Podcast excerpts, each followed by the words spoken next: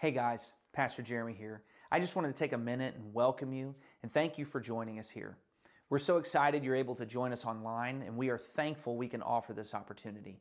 My prayer for you is that you are encouraged and challenged during your time with us as we worship the Lord together. We are so glad you're here with us, and I hope you come ready to encounter God through His Word. Blessings. Our reading today is Mark chapter five, verses one through twenty. They came to the other side of the sea, to the country of the Gerasenes. And when Jesus had stepped out of the boat, immediately there met him out of the tombs a man with an unclean spirit. He lived among the tombs, and no one could bind him anymore, not even with a chain. For he had often been bound with shackles and chains, but he wrenched the chains apart, and he broke the shackles in pieces. No one had the strength to subdue him. Night and day among the tombs and on the mountains, he was always crying out and cutting himself with stones. And when he saw Jesus from afar, he ran and fell down before him. And crying out with a loud voice, he said, "What have you to do with me, Jesus, Son of the Most High God? I adjure you by God, do not torment me." For he was saying to him, "Come out of the man, you unclean spirit." And Jesus asked him, "What is your name?" He replied, "My name is Legion, for we are many." And he begged him earnestly not to send them out of the hill, not to send him out of the country. Now a great herd of pigs was feeding there on the hillside, and they begged him, saying, "Send us to the pigs, let us enter them." So he gave them permission. And the unclean spirits came out and entered the pigs, and the herd, numbering about two thousand. They rushed down the steep bank into the sea, and they drowned in the sea.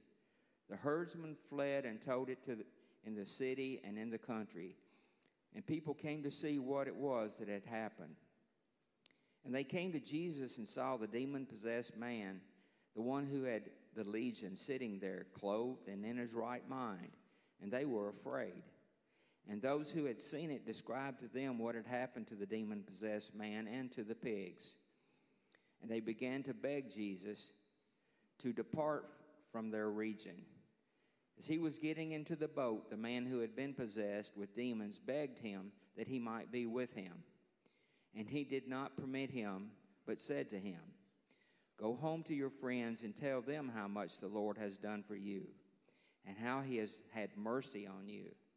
And he went away and began to proclaim in the Decapolis how much Jesus had done for him, and everyone marveled. Heavenly Father God, in these next few moments as we open your word, Lord, I pray, as I do often, Lord, that we would not simply read your word, but Lord, that we would hear your word and we would be changed by our experience with you this morning. God, I pray that you would indeed speak to our hearts. And Lord, just as the psalmist says, you would open our eyes that we might see wonderful truths from your word. And I pray all these things in Jesus' name. Amen. You may be seated. So like many ministers, I made my way through seminary, and um, I was pastoring a, a small church in North Texas. And when I say small, uh, I, I think I've told you about this place before, but um, it was an unincorporated town outside of a town that only had three hundred people in it. And uh, the there were they said the population of the place we lived was eighty. I only ever saw about seven people, so I'm pretty sure that that was off. But when I lived there, um, as you can imagine, uh, the church paid me a really small amount. We lived in a, a parsonage that was across the a driveway from the church. And, and so I tried to work pretty hard to make ends meet. We had four kids, and uh, I did that. And so I did everything, right? And, and some of you have the same experience. I, I did everything. I laid tile. I hung drywall. I, I put out, I did fencing. Um, I baled hay, I worked, um, I did all kinds of odd jobs uh, to try to help make ends meet. Um, and uh, but what you may not know is that for a period of uh, a little over two years, I was a firefighter. Specifically, I was a certified wildland firefighter, so I fought forest fires and grass fires. Um, and, and when I did that, I was a member of what's known as a hotshot crew, if you know what that is. Those are the guys wearing the yellow uniforms that dig trenches in the, in the forest to hold back forest fires. And so that's what I did uh, then as well. And there was a Sunday afternoon, we uh, I remember it very vividly, actually. We had a Sunday morning service, and then we went we went home, you know, that really long trip across the parking lot. And so we went home, and we were there for a while, and we were supposed to have an ice cream social that night, and that's what we were having. That we weren't having Sunday night service. It was during the summertime. We were just having an ice cream social. Beautiful day outside. And, um, and of course, beautiful day, it's a Sunday, ice cream social coming up, my pager goes off, right? Because that always happens. And my pager goes off, and we got called to a two hundred acre grass fire uh, several miles away from uh, the house, and we were called there to help stop it because it was headed towards some homes and, and some businesses. And so uh, we headed out, uh, the crew and I headed out, and we got there, and I was on the back of one of our trucks. We were able to access it through one of our trucks, and so some of the guys were around on the ground fighting it, and I was on the back running the pumps and everything and running a hose as well. And there was a guy in the cab, of course, driving the truck. And the, the, the this fire just kept building and building, and the smoke was really thick, and the wind was swirling around. And, and because the wind was swirling around, the guys who were fighting on the ground, they were digging and stuff, so they weren't really holding on to hoses. They got separated from the truck. And so it was just me and the guy driving the truck, and I was on the back. And apparently, somehow or another, he forgot I was back there. Uh, because he forgot I was back there, he began to drive. It, it, it, there's something you never do. He didn't drive alongside the fire. He drove through the smoke. And because he drove through the smoke, he got disoriented, um, and he was driving in circles. Now, not too disoriented because there's a filtration system on the truck, so he was breathing fine in the air conditioner, listening to the radio. But there, you know, there was this guy on the back of the truck without a mask on who was not, uh, did not have a filtration system. And so I was back there, and I remember I couldn't breathe. And no matter what, I, I knew the worst thing ever is to jump off the truck because I can't tell where the fire is. I can't tell anything. So I'm suffocating. I can't breathe at all. There's no way to grab anything. All I have is a hose. And then as I fell down on the deck of the truck and I, I couldn't breathe at all, I remembered something that a friend of mine told me just a few weeks before. He had learned in, in a class he had taken, a certification class he'd taken. So I laid down, I turned the hose uh, to, to a mist, and I turned the hose on, and I put my mouth next to the hose because it blows air through the hose. That's how it pushes water out. So I was able to breathe enough. It felt like ten minutes. It was probably thirty seconds, forty-five seconds. But they came, and they drug me off the truck. Took me to an ambulance, um, hooked me up to everything, had mask on, I had, you know, I, all of that stuff, and I'm breathing, I'm coughing uncontrollably, I, I just, I, I'm really struggling, and they were going back and forth on whether to take me to the hospital. I mean, it was all of these things, and then when I finally could get enough, uh, enough air in my lungs to say what I needed to tell them, that was the most important thing ever, I pulled the mask away, and I said, between coughs, I said, please, don't tell Luann. And they did anyway. Uh, but my, you know, all of that, not afraid of dying, just afraid of what she's going to do when I get home, right? See, I remember in that moment, you know, if you've ever been around situations like that, especially, you know, firefighters, whatever, it's a lot of bravado in that moment, right? I mean, you can, I got this. I mean, I can do this. It's no big deal. It's just fire. It's just fire. I mean, you hear guys say stuff like that all the time. And I remember in that moment realizing that all the bravado in the world, all the ability in the world doesn't matter, because in those situations, you're not in control. You're not in control at all. You have no, I, I was completely at the mercy of the Lord. And I remember sitting in the back of that ambulance thinking and having to pray and thank the Lord that I am not in control. Thank the Lord that He, in fact, is always in control. And you know, in this life, um, all the things that we face in this life, it can feel like our life is out of control. We talked about that a little bit last week um, in regard to the, uh, the storm that Jesus calmed with His words. And the fact that this world can seem out of control, the circumstances in our life can seem out of control. And what's interesting, though, is we almost never, there, there's really two uh, two polar um, issues here. We either never think of this, or there are people who only think of this. But what I'd like to say this morning is that often in our lives and in our spiritual struggles or difficulties and hardships, even within the church, what we fail to remember is that there are spiritual forces, evil, Satan himself, who stands against the people of God um, and stands against the work of God, does not want to see God triumph and God, um, is, God's plan succeed through his people. In fact, we forget that Ephesians chapter six, verses ten through twelve says, "Finally, be strong in the Lord and the strength of his might, and put on the whole armor of God, that you may be able to stand against the schemes of the devil. For we do not wrestle against flesh and blood, but against rulers and against authorities, against the cosmic powers over this present darkness, against the spiritual forces of evil in the heavenly places."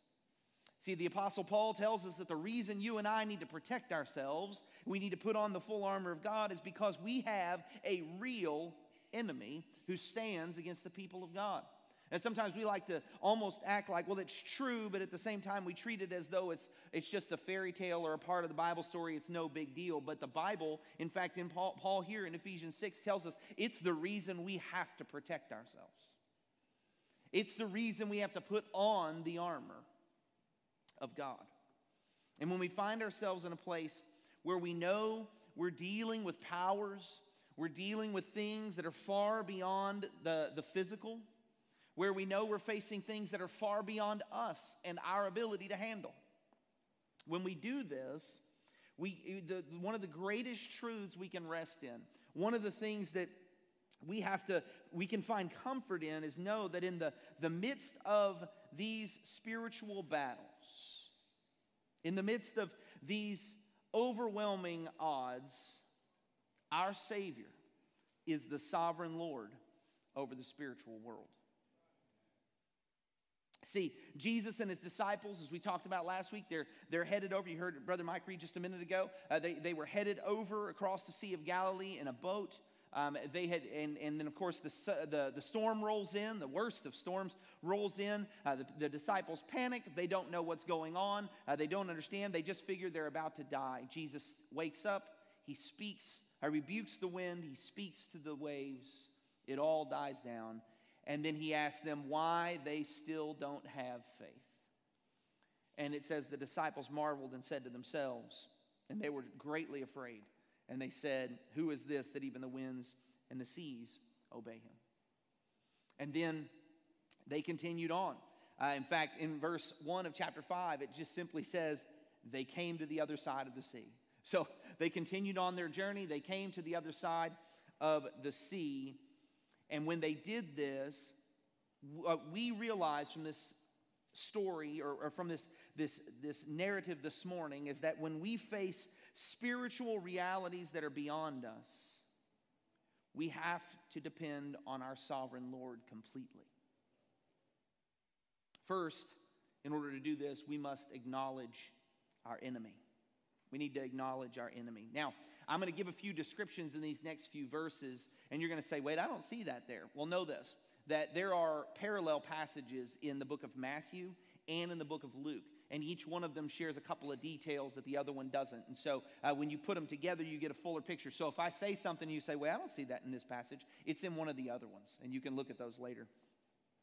But it says in verse one, they came to the other side of the sea, to the country of the Gerasenes. Now, your translation, it could say Gerasenes, it could say Gadarenes, it could say Gergesenes, it could say any of those, and the truth is, which one's right? All of them. Uh, they're actually all right. Uh, Ger- uh, Gerasa, um, Gadara, and uh, Gergesa were all regions or areas and, and cities, and they overlapped with one another, so they were all referred to the same way. So it's not a big deal uh, that they say something different. It's just like saying it was in Bowling Green, also like saying it was in South Central Kentucky. So there's no there's no difference uh, between them. But it says they go over to um, the, the land or this, uh, the, the area, the country of the Gerasenes. Now, the Gerasenes were, as I said last week, uh, the Gerasenes in that area of Gerasa was primarily Gentile.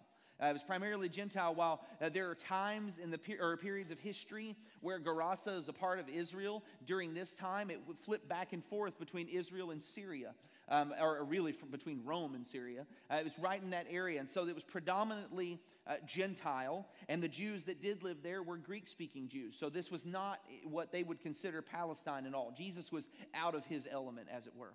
So he goes across um, the lake, and when he steps out, uh, Mark tells us this, and when Jesus had stepped out of the boat, immediately there met him out of the tombs a man with an unclean spirit. He lived among the tombs, and no one could bind him anymore, not even with a chain, for he had often been bound with shackles and chains. But he wrenched the chains apart, and he broke the shackles in pieces. No one had the strength to subdue him. Night and day among the tombs and on the mountains, he was always crying out and cutting himself with stones. Okay, so there's, I think when you listen to that, you hear that, and you, the other accounts, um, you know, this man, uh, the other accounts tell us as well that he ran around completely naked. He had no clothes on at all. He screamed day and night, as this one says. He yelled out in a loud, loud voice. He took rocks, sharp rocks, and he cut himself constantly. He was, uh, and then maybe the creepiest thing, now I know most of you, you've probably been to a cemetery uh, for a funeral or whatever else, and even though you know the truth, that those um, those bodies that are buried there, that's what they are, they're bodies, there's nothing there, um, and at the same time, I don't care, I, I know that. I understand that. I, I, I've read books and even written papers about life after death and all that, and I understand that when, when we're at a cemetery or we're doing a, a funeral, I understand that that is the body that God created for this person, but that that person is no longer there, and so I understand all of that, and yet I can tell you, with all of that, I don't want to hang out in a cemetery at night. I, I just don't. I, I mean, what good can come from that? I, I just, I, I don't get it.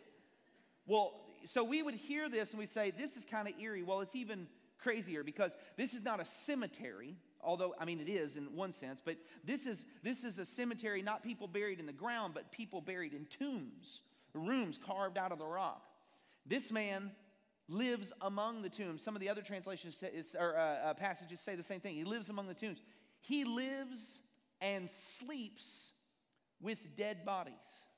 That's what he does. And now, I can tell you, when you know all of that, it says that the people, they tried to subdue him, and they would wrap chains around him. They'd put bindings on him, and yet he would just break them. He had this superhuman strength. Now, think about this. You got a guy who sleeps with dead bodies, has superhuman strength, runs around screaming at the top of his lungs all the time, cutting himself with sharp rocks, and he runs around naked completely, and he's probably got extremely long hair, overgrown fingernails. He's just crazy in every way, shape, and form. This is the kind of deal where parents tell their children, hey, don't go over there, right?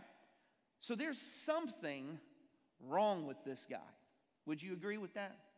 There's something drastically wrong with this man. And it tells us what it is. He tells us in verse two, immediately there met a man of the tombs, a man with an unclean spirit. This man is the, the common term that we would use is he is demon-possessed. This man is demon-possessed. He, he's had demons take up residency in him. Now, I want to go ahead and dispel that, especially for uh, some of the younger people in the room that may not know this. This man is demon-possessed because he does not know Jesus Christ. If you're a believer in Jesus Christ, you cannot be demon-possessed. I'm telling you that because until I was about fourteen, it scared me to death. Okay? You cannot be demon-possessed because the Holy Spirit resides in you if you're a believer in Jesus Christ, and he doesn't want anything to do with that. Okay, so this man's demon-possessed. He's running all over the place. And when, when we think about this, uh, the reason I pointed this out, just these first few verses, is because it's very common. It's very common for us to walk throughout life, to, to live our lives, and to assume that we don't have a real enemy. To walk about as though there is not someone who is actively trying to destroy the work of God and destroy the power of God in our lives. We, we, don't, we walk around acting like that's the case, and yet the Apostle Paul, as I read a minute ago in Ephesians six, tells us we need to be putting on armor to protect ourselves. We need to be protecting ourselves from what? The fiery darts of the evil one. That literally means that all day long, Satan's sitting there lobbing darts at you, trying to hit you. That's what he's doing. And I'm not saying that there are certain circumstances um, that you're struggling with and you're dealing with in your life, and that's the case. And I and I, I hate that for you, but sometimes there are circumstances that we caused on our own. Okay? And then there are times where there are circumstances, obviously from Scripture, where we are under attack from the spiritual realm. We may not recognize it. You say, no, no, it's just this person. They're really bothering me. But what does he say? We do not battle against flesh and blood. You may see flesh and blood in front of you, but know that there's something else going on behind that. Satan loves to cause discord in the church. Satan loves to cause discord among your family. Satan loves to cause discord and confusion within your own mind. He loves to do that because the longer you're focused on, uh, the longest, longer we're focused on each other, the longer we're focused on ourselves, we take our focus off of the Lord and what he's called us to do. He wants to confuse. He wants to obfuscate. He wants to cause all kinds of issues for us. Now, with that, I'm not saying that we're supposed to see, uh, the, the term is, I'm not saying that we're supposed to see a demon behind every bush. Okay, I'm not saying that every time something goes wrong, you go, oh, and you sound like Flip Wilson saying, the devil made me do it. You're not, there, there's nothing like that. I'm not saying that every time something goes wrong in your life, you just go, oh, Satan. Well, maybe, maybe you just did something dumb. Right? I mean, that's the truth.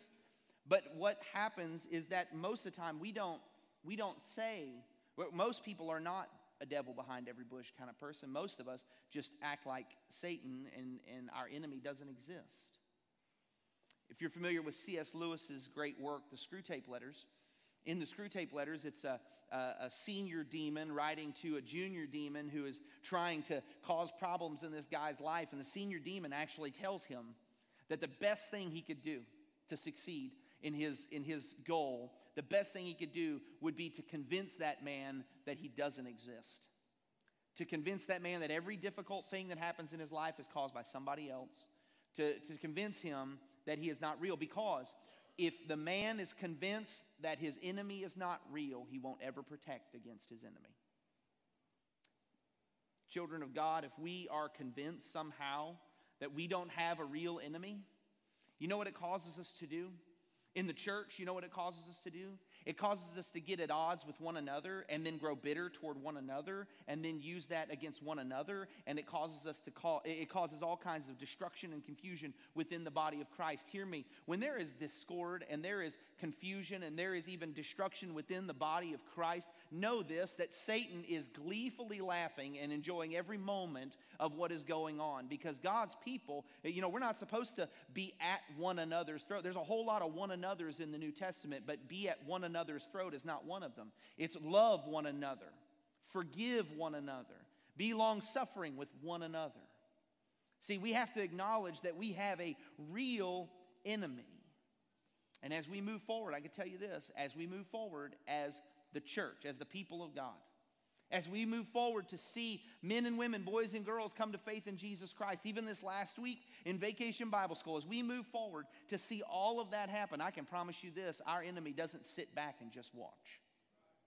He is going to be actively engaged to shut down every single thing that could happen, because he does not want that. He wants to hinder the work of God. But when we are submitted as the people of God, when we are submitted to the will of God, when we are following the Word of God, we're being led by the Spirit of God, there is nothing that Satan can do to hinder the work of God.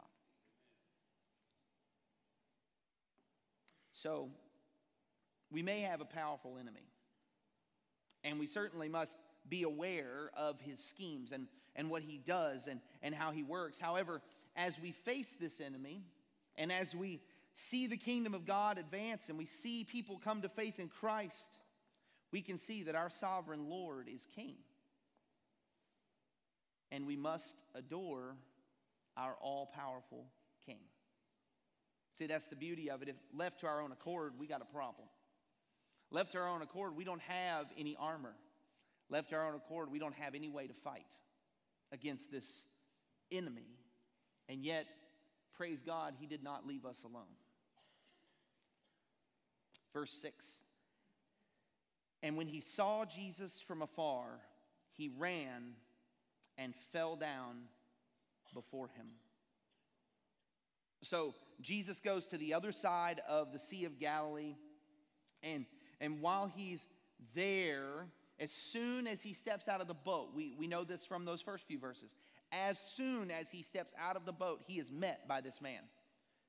And now we know this man saw Jesus from afar, and he ran to him. Notice this, he didn't even wait for Jesus to come to him.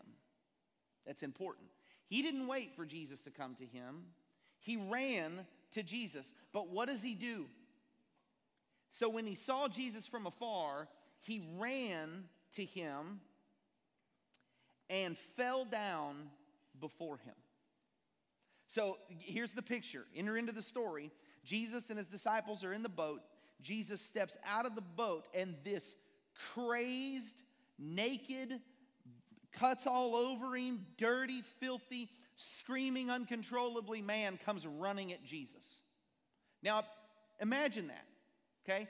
Imagine what you would do if it was. It said something like, and the moment you stepped out of your car, this crazy, completely naked, totally dirty, screaming uncontrollably person came running at you. How would you respond? I would get back in the car, right? Jesus is standing there, but what happens? The man doesn't attack him. Now, people have been binding him with chains, and he's shattering these chains, and yet he sees Jesus from a distance. He sprints right to Jesus and then falls down on his face in front of him. There have been people trying to subdue this man for quite some time, tie him down, hold him down, try to fix something, try to make something happen, and nothing would work. No one could subdue him. Jesus doesn't even lift a finger. Jesus doesn't even speak. He just shows up, and the man falls down on his face. And what does he say? He says, "What have you to do with me, Jesus, Son of the Most High God?" Now, you read the gospel accounts, you find that um, there's no mention of Jesus going to the side of the sea up to this point. So could it be that his fame had spread and they knew who he was as a rabbi and, and those things? But it could be. Could it be um, that that's the case? Well, then he would have said something like, "What do we have to do with Jesus, great rabbi?" Or, "What do we have to do with you, Jesus, great miracle worker?" Or, "What do we have to do with you, Jesus, um, great teacher?" But that's not what he says. He says, "What do you have to do with me, Jesus, Son of the Most High God?" And that's interesting because those that phrase actually means two different things. Um, it, it means uh, the, the king himself, the physical earthly king, Israel's king, was referred to many times as the Son of God, little s. But also he refers to him as the Son of the Most High God. So what is he saying? He's saying, "You're the king." Now, this man is filled with a legion of demons, as we'll see in a minute. He is filled with demons, and he falls down on his face before Jesus. Now, the disciples, as we saw at the end of chapter four, the disciples have no idea who Jesus is. What man is this that even the winds and the seas obey him? Who is this guy? That's what they say, they're saying to themselves. They have no idea. And we'll see here the people of the area of the Gerasenes, they have no idea who Jesus is. But there is one person, really a whole lot of demons, but there is one person who knows exactly who Jesus is in this story. It's the demons, or one, one, one group of people or things. It, this, the demons know exactly who Jesus is. And they run and they cause this man to fall down in front of Jesus and say, "What have we to do to you?" And then he says this, "I adjure you by God, do not torment me." Beg, plead, do not torment me. Now that's really interesting. There are people that have tried to tie this man down. They've put, tried to put chains on him and everything else. Jesus is a carpenter from Nazareth. He steps out of the boat and just stands there. And, and begins to say, as we see in the next verse, he begins to say, "Come out of that man. Come out of that man, unclean spirit." And the unclean spirit falls down on his face and says, "Please, don't torment me." There's something about this man who just stepped out of the boat that nobody else understands that these demons get very clearly. "Please, don't torment me." For he was saying to him, "Come out of the man, you unclean spirit." Verse nine, and Jesus asked him, "What is your name?" And he replied, my name is Legion, for we are many. So the demon or demons say, my name is Legion, for we are many. Well, a Roman legion had six thousand soldiers in it. Does that mean that the man had six thousand? Well, he doesn't say that, but he says we are many. We just know it's a lot. We also know that when the demons leave this man and go into the pigs, that it caused two thousand pigs to, to die. So whatever it is, it's a whole lot. This is not one demon. This is not two demons. This is thousands of demons inside this man. Um, this man is, his entire soul, his entire spirit is being ripped apart. And he looks at Jesus and he says, Legion, for we are many. And he begged him earnestly not to send them out of the country. He begged him earnestly not to send him out of the country. I like to dispel a rumor that I think, of course, is created by the Greeks. It's called Greek dualism. But that's not really how most of us know it, right? We, we recognize um, something else. Like I said, it's referred to as Greek dualism. What we, rec- what we remember is this. Do you remember the cartoon Tom and Jerry? I guess I'm the only one that watched Tom and Jerry. Okay, so you remember Tom and Jerry.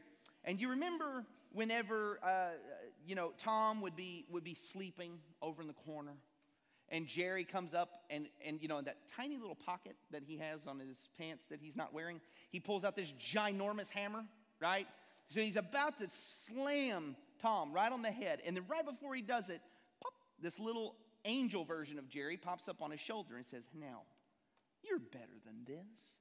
You don't need to do that. He's sleeping peacefully. Don't mess with him. And he starts to put the hammer down like, yeah, that's probably right. I don't know. And then pop, what pops up on the other side of his shoulder is the devil version of Jerry that goes, ha, ha, ha, you can get him now. You can do this, right? And they go. And then what happens? Jerry's just a bystander while they start arguing back and forth with one another. And who's going to win? What, how do we? Do, I mean, who's going to overcome? I mean, they're equal. That's Greek dualism. You notice in this story, there is no such thing as Greek dualism. See, Jesus shows up and he's not wondering, I wonder if I can overcome Satan today. I wonder if these demons are going to listen to me. These demons aren't going, hey, maybe we could get one over on Jesus. What does it say they do constantly? It actually uses the word over and over again. They begged him. They begged him. Why? Because they're not in control. They begged him not to send them out of the country. Now a great herd of pigs was feeding there on the hillside, and they begged him, again, begged him, saying, send us to the pigs and let us enter them. Now I love the next word, uh, the next phrase. So he gave them permission. Do you notice that? Jesus didn't have a giant uh, service. He wasn't slinging oil all over the place. He wasn't hitting them with a suit jacket, and he wasn't slamming them on the head or any kind of crazy stuff like that. It just says Jesus looked at them, and they said, please don't do this to us. And Jesus was like, okay. That's it. That's all it took. He just gave them permission. Why? Because Jesus Christ is the sovereign Lord of the spiritual realm. These demons know exactly who they're dealing with. And they aren't going to get away with anything. So he gave them permission in verse thirteen. And the unclean spirits came out and entered the pigs. And the herd, numbering about two thousand, rushed down the steep bank into the sea. And they drowned in the sea. And the herdsmen fled and told it in the city and in the country, and the people came to see what it was that had happened. And they came to Jesus, and they saw the demon-possessed man, the one who had had the legion, sitting there, clothed and in his right mind, and they were afraid. Now, I find this interesting that the herdsmen are the ones that run into the city, right? They run in the city. Why? Well, they don't have anything to watch anymore. The pigs are gone. Um, so they run into the city to tell them. All the people come out of the city to see what's going on. And when they come there, it doesn't say, and they saw all the dead bodies of the pigs floating around in the sea, and they thought, oh, what on earth happened? And they were greatly afraid. It doesn't say that at all. It says when they saw the demon-possessed man sitting there, clothed and in his right mind, they were afraid. They were afraid because Jesus Christ transformed this man. They knew how powerful this man was. They knew how crazy and demon-possessed this man was. They've seen this man cutting himself and screaming and ripping chains apart and all those things. And they know one thing. That man was powerful, and now he's sitting there clothed and in his right mind. Whoever did that is far more powerful than him. And they're afraid. they are afraid. The people of God, when you face a hardship in this life, you face difficulty in this life, when you believe and, and know that the enemy is coming against you, don't put God in a box. Don't think, well, yeah, he can do those things, but I just feel so alone. I don't know if he can. Don't put God in a box. This legion of demons that no human being could handle ran up to Jesus, fell down before him, understood his name and his title, and begged for permission. And Jesus gave it, and they left. Again, to quote C S. Lewis, I love C S. Lewis, by the way, but to quote C S. Lewis in the Chronicles of Narnia, not the movie, but the book, um, in the Chronicles of Narnia, Lucy is speaking to the, the, the beavers, and she, he, they say, Aslan's on the move. And she looks and says, Aslan, who's Aslan? He says, oh, Aslan, the great lion. And she says, oh, a lion? Is he a tame lion? And she says, no, he is not tame, but he is good. And see, our God, Jesus Christ, he is good. But he is not tame. Don't try to put God in a box and say, well, the God I worship would never. Then you might be worshiping the wrong God if it doesn't line up with the scriptures. Don't put him in a box. Whatever you're going through, whatever you're dealing with in this life right now, know this. Submit to the Lord, and Jesus Christ is powerful enough to take care of anything that you may be dealing with. Eastwood? We've been given an amazing commission by God to reach the nations with the gospel. And know this, you and I might struggle, but he is always powerful enough. And we need to adore our all-powerful King. So we can see here that Jesus Christ, our sovereign Lord, is, is beyond great. And the magnitude of his power is unimaginable. And it should drive us to worship. It should drive us to praise. And when you and I are overcome by the power of our sovereign Lord, we should never be able to keep that to ourselves. We should never be able to keep that to ourselves. See, sometimes you hear people talk about how we're supposed to tell others about Jesus Christ, and then they begin to refer to it um, like, well, you know, you know, because we're Christians, we have to share the gospel. You don't have to share the gospel. You get to share the gospel. You should be overwhelmed. I should be overwhelmed with the power of God and the, and the grace of Jesus Christ, and it should drive me to want to tell others. That's what we see from this story in the last couple of verses. We must acclaim Christ's transforming power. Now, it's interesting to me, these people misunderstand Jesus so much that it says they began to beg Jesus. Now, notice this. The demons begged Jesus, and now the people are begging Jesus. They're saying, please, please depart from our region. They're so overwhelmed. They're so afraid of the power of God that they just asked Jesus if he could get in the boat and leave. And as he's leaving, it says in verse eighteen, as he was getting into the boat, the man who had been possessed with demons begged him. So he's begging him again. So the demons begged him. Now the people begged him. Now this man is begging him. He begged him that he might be with him. Do you remember what it was like before you were a believer? Do you remember what it was like before you knew Jesus Christ? And then the moment you came to faith in Jesus, you couldn't get enough of him. You couldn't read your Bible enough. You couldn't go to church enough. You couldn't worship enough. You couldn't pray enough. Sadly, most of us get over that. But he couldn't get enough. And so he begged Jesus that he just, he just wanted to be with him. Just let me get in the boat and go back. I want to be one of your disciples. I just want to follow you. And he did not permit him, in verse nineteen, but said to him, go home to your friends and tell them how much the Lord has done for you and how he has had mercy on you. Jesus says, no, no, no. Your job is to stay here on this side and go tell everybody about me. Go tell everybody what God has done for you and what the Lord has done for you and how he has shown you mercy. I love this. It doesn't say, but he argued with him and said, Jesus, I want to be with you. In verse twenty it says, and he went away immediately, and he began to proclaim in the Decapolis how much Jesus had done for him. And everyone marveled. I'm so blown away by this because Jesus says, go back to the city and tell your friends and your family. Then where do we see this man?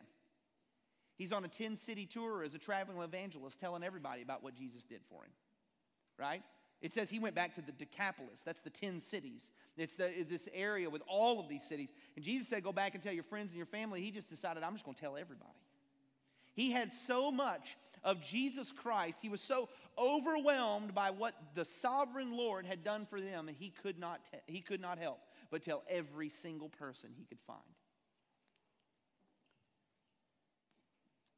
You talk about a change from the beginning of this story to the end. You talk about a shift from a man who was filled with a legion of demons, living among dead bodies, to traveling citywide and telling others about Jesus Christ. You know what that tells me? That tells me that there's not a person in this room that Jesus can't change. That tells me there's not a person in this world that Jesus can't change. There is not one person in this room that Jesus cannot forgive.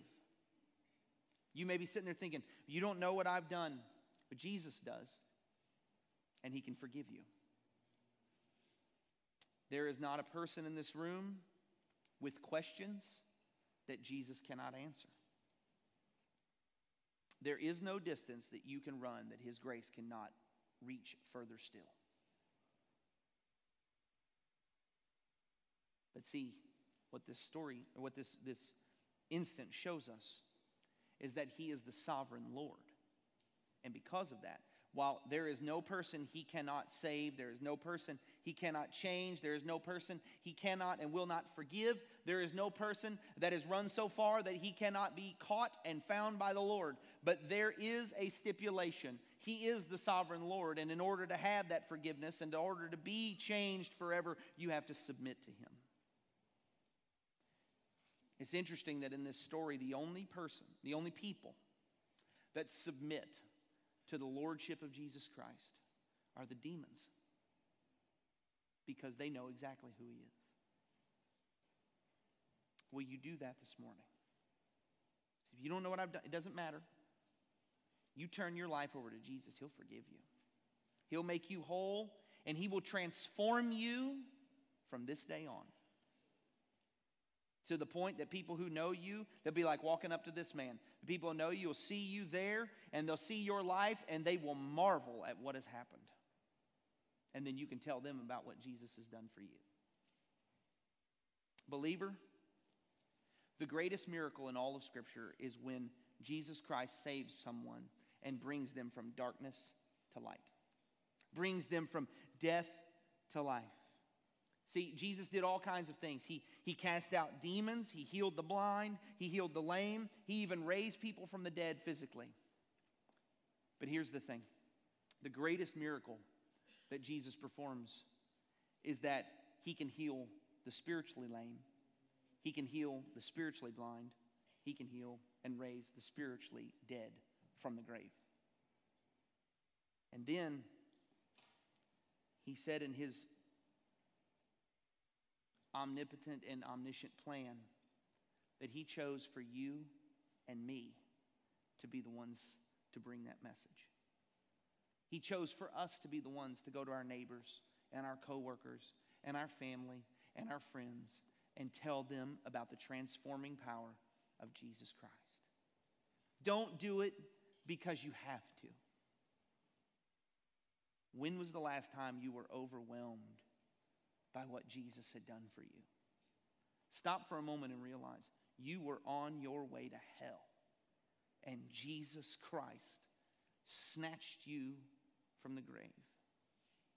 And as the psalmist said, he drew you out up out of a miry, uh, the miry clay, and he set your feet upon a rock, and he put a new song in your mouth, a song of praise.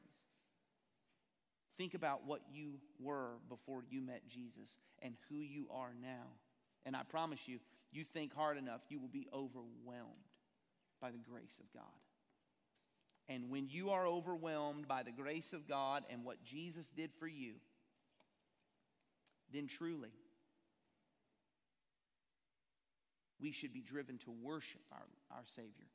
We should be driven to adore our Savior. And we should be driven to tell others that our Savior is the sovereign Lord of creation. He is the sovereign Lord of the spiritual world. And He will save. We are so grateful you have spent the last several minutes with us, and I hope you were encouraged in your walk with Jesus Christ. If you're a member of another church, I pray that this experience would be supplemental to your fellowship and service in your local body. If you're not currently connected to a local church and you live in the Bowling Green area, we would love to welcome you in person at Eastwood at one of our campuses on Sunday at nine thirty or eleven. You can find all the information you need on our website, w w w dot eastwood b c dot org, or you can contact us to get answers to your questions. Again, I pray you were encouraged during your time with us. May you be richly blessed in Christ.